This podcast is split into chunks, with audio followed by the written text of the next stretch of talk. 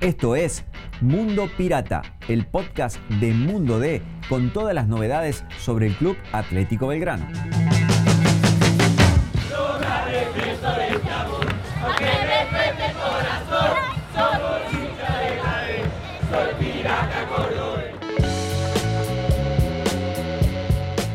Hola, soy Seba Rollero, me acompaña Pablo Campo. Vamos a hacer Mundo Pirata, el podcast de Belgrano. Lo estamos grabando el día después del 02 ante Barracas en el gigante de Alberdi. Pablo, lo primero, me sorprendió la vibra, el ambiente, el clima.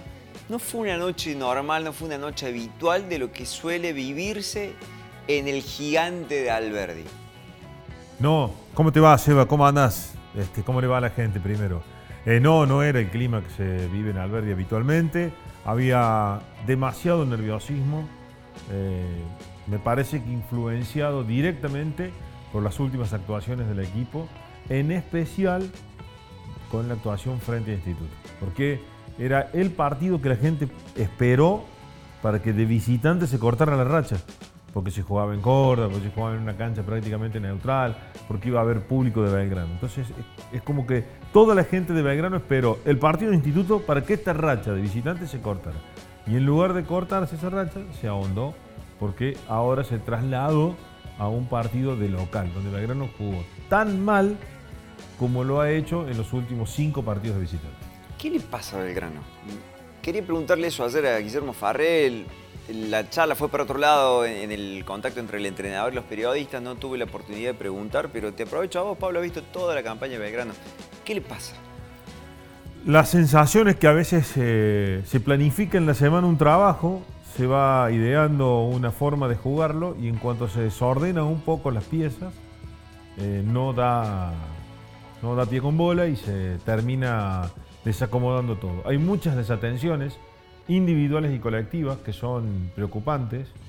Eh, cuando me refiero a desatenciones, eh, si vos tomas el gol que hace ayer este, Barracas, para, para aquel que no lo vio, una pelota filtrada que va entre los dos centrales, a espaldas del lateral por izquierda ingresa un jugador que tira un centro en paralelo a la línea de fondo para que otro futbolista que ingresa por el otro lado empuje es parecido al que le hizo Instituto.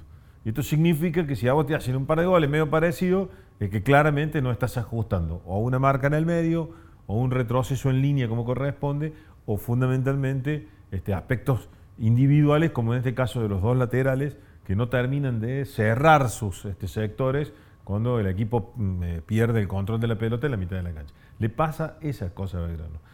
Y después le pasa al entrenador que cuando se da vuelta, parado sobre la línea de cal, mirando el campo, y observa los 12 futbolistas que tiene sentado en el banco para tratar de hacer variantes, no está encontrando soluciones.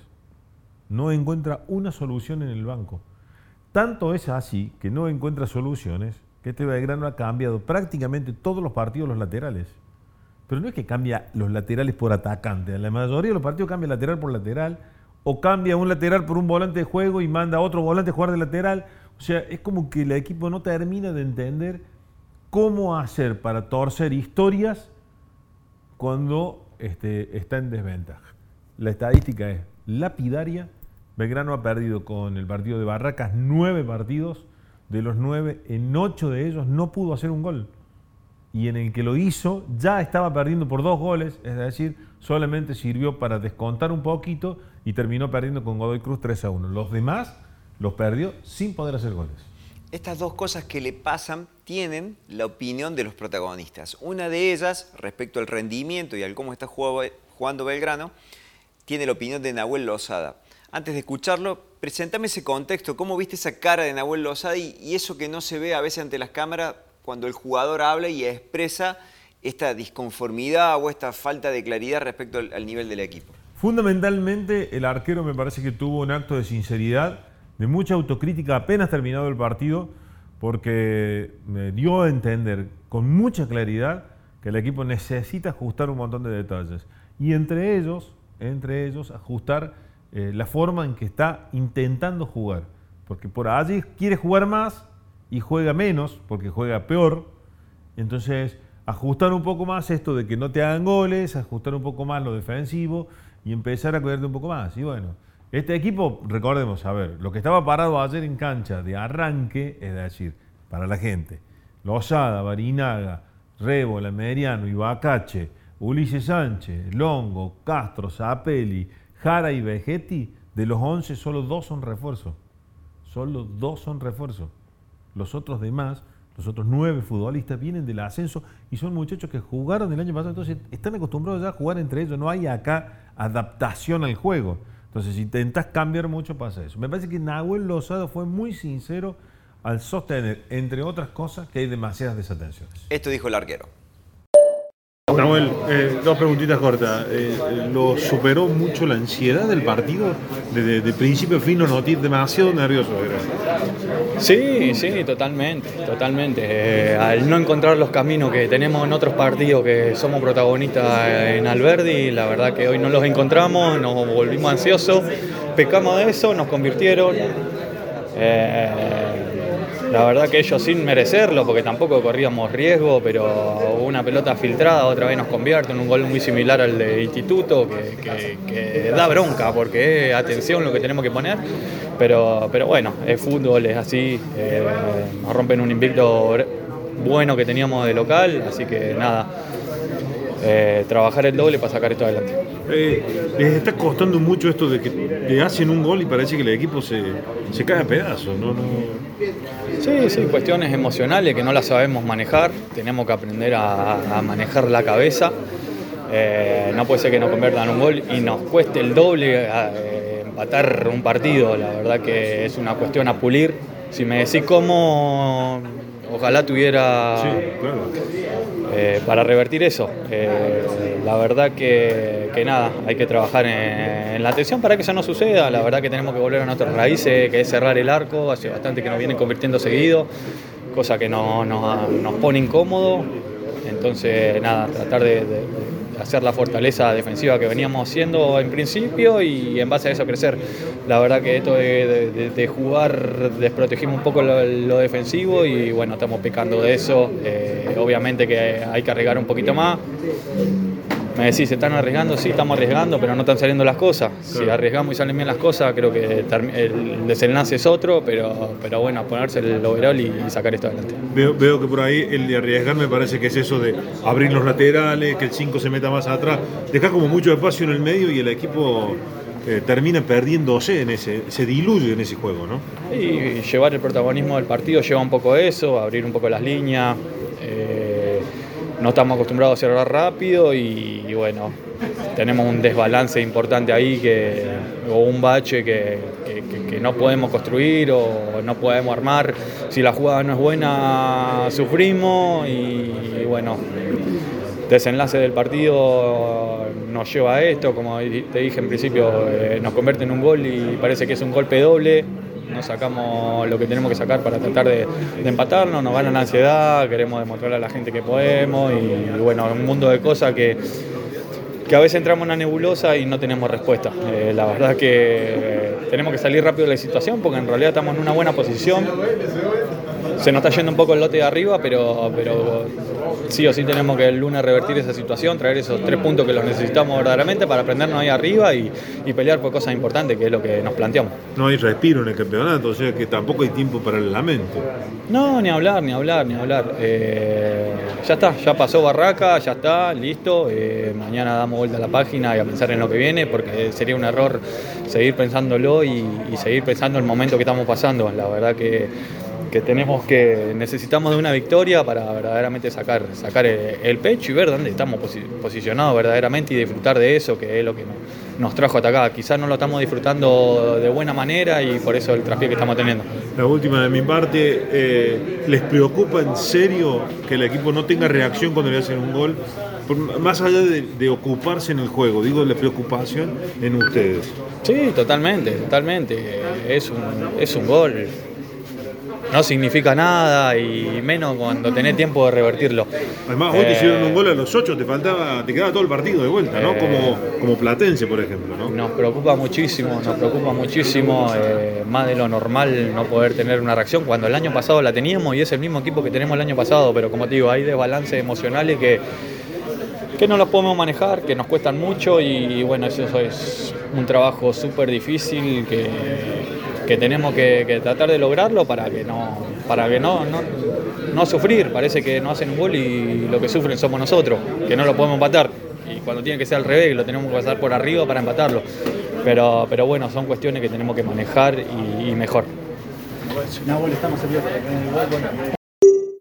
El otro tema de lo que le pasa a Belgrano es esta cuestión que mencionaste de que cuando el entrenador Farre gira, mira hacia atrás del banco de suplentes, no encuentra las respuestas o las variantes que le son necesarias para el equipo. Justamente la primera pregunta que le hicieron en la conferencia de prensa, ni siquiera le preguntaron sobre el nivel de Barracas, del equipo ante Barracas. Y no le preguntaron, ¿no necesitas más refuerzos, Guillermo Farre? ¿No necesitas ya más incorporaciones? Y el entrenador decía esto. Eh, estoy tranquilo y como dije anteriormente, eh, estamos eh, ante la posibilidad de un mercado de pase y siempre cuando hay mercado de pase se podrán reactivar eh, varias situaciones en el plantel, pero lo que están demostrando los jugadores a mí en lo personal me deja muy tranquilo porque bueno, son jugadores que voy a estar agradecidos y creo que Belgrano tiene que estar muy agradecido con estos jugadores porque son los que lo devolvieron a primera división, los que hoy lo están ilusionando a la gente con una clasificación a Copa y, la verdad que eh, estar entre los 10 primeros puestos, más allá de la derrota que duele, eh, que siempre se va a trabajar en pos de, una mejora, eh, no tengo nada para objetar con respecto al plantel. Bueno, dijo Farré, en resumen, y esto quiero escuchar tu opinión, Pablo. Valoro mucho el plantel que tengo, ya sabemos qué tenemos que contratar ¿Cuán urgente es la situación de los refuerzos? Porque pareciera que el entrenador pide calma, como que no quiere desvalorizar lo que tiene, pero al mismo tiempo es consciente de que hace falta algún, algún salto de calidad. Eh, Farre ha sacado, eh, hay una expresión muy vieja, ¿no? Este, mi, madre o mi abuela sabían decir sacarle agua a las piedras. Eh, Farre con este equipo, con este equipo que juega tan mal como jugó frente a Barraca, frente a Platense, Independiente, Boca, eh, instituto.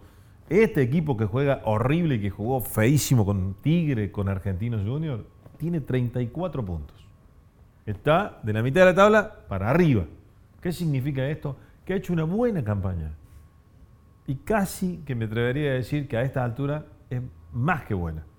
Es un bueno más, como hacían en la escuela en la vieja época. Pero ¿qué pasa? No te alcanza, no te va a alcanzar, porque tenés muy poquito recambio. Y lo de Farre es entendible.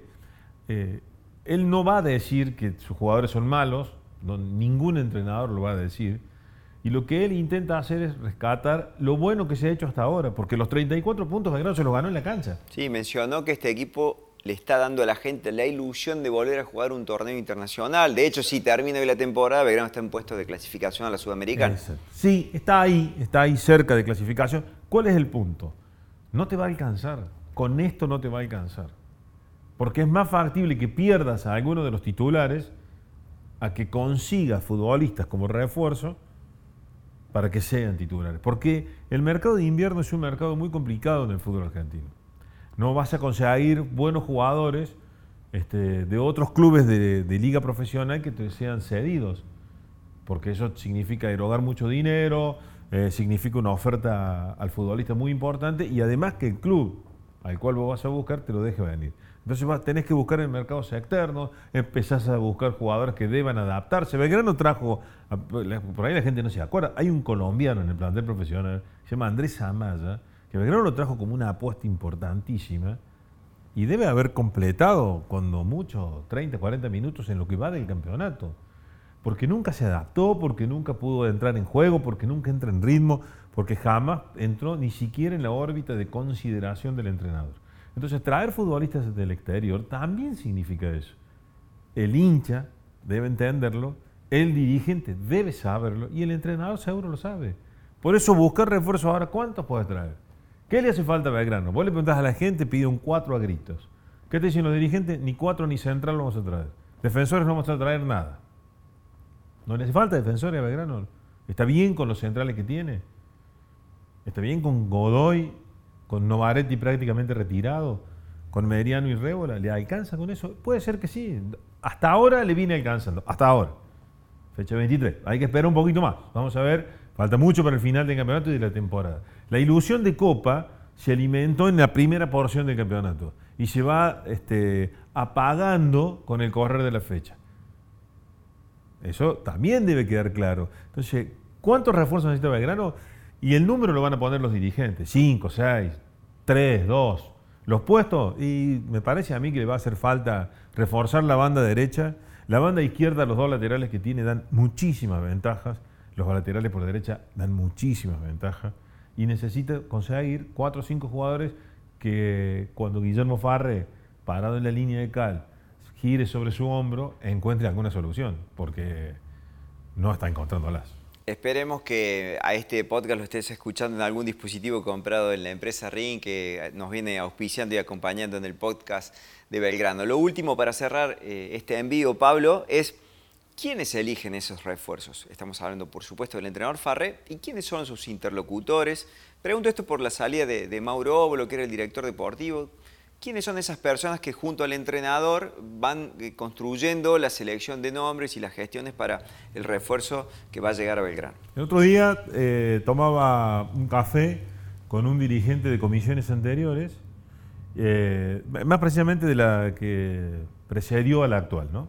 Y me decía, uno de nuestros grandes errores fue no tener gente que nos asesorara correctamente en el reclutamiento de futbolistas. Esta comisión directiva está en una situación similar. La salida de Óvulo no fue reemplazada por un director deportivo, no hay en Belgrano un director deportivo, al menos visible o que esté en funciones de manera oficial. El scouting no está dando los resultados que uno imagina. A ver, si yo tomo este campeonato y digo que Belgrano trajo a Godoy y a Diarte para reforzar la defensa no jugó ninguno de los dos. Y después, por la lesión de Oliver, recién llegó Ibacache para reforzar el lugar donde habían traído un jugador como refuerzo. Entonces ya tenés tres. Que Amaya, como te dije recién, el colombiano no juega porque no está ni en la órbita del entrenador. Y que solamente Jara, y que empezó a jugar ahora, de a ratos y muy poco. Entonces claramente los refuerzos no han dado este, todos los resultados que uno debería encontrar en eso, en refuerzos, porque claramente no han terminado de completar este, lo que imaginaban todos, porque García, que es el distinto que vino para jugar, completó ayer una docena de partidos sin jugar en forma consecutiva, más tres que se perdió en el inicio del campeonato, es decir, 15 partidos de 23. 15 partidos de 23 se perdió tu jugador emblema para reforzar este plantel. Por eso el que elija esta vez, entiendo yo la responsabilidad, es absolutamente compartida entre cuerpo técnico y dirigente. Cuerpo técnico será el que hará las veces de observador y dirá, este jugador. Y los dirigentes serán los que harán las veces de negociador para traer el refuerzo que hace falta. ¿Es una cuestión de dinero? Obviamente. ¿Es una cuestión de sapiencia? Obviamente. ¿Es una cuestión de fortuna? A veces no. Gracias por estar prendidos en Mundo Pirata. Seba Rollero, Pablo Acá. Chao, gente. Te invitamos a visitar mundod.com.ar para estar al día con todas las noticias sobre el pirata. Nos encontramos de nuevo la semana que viene.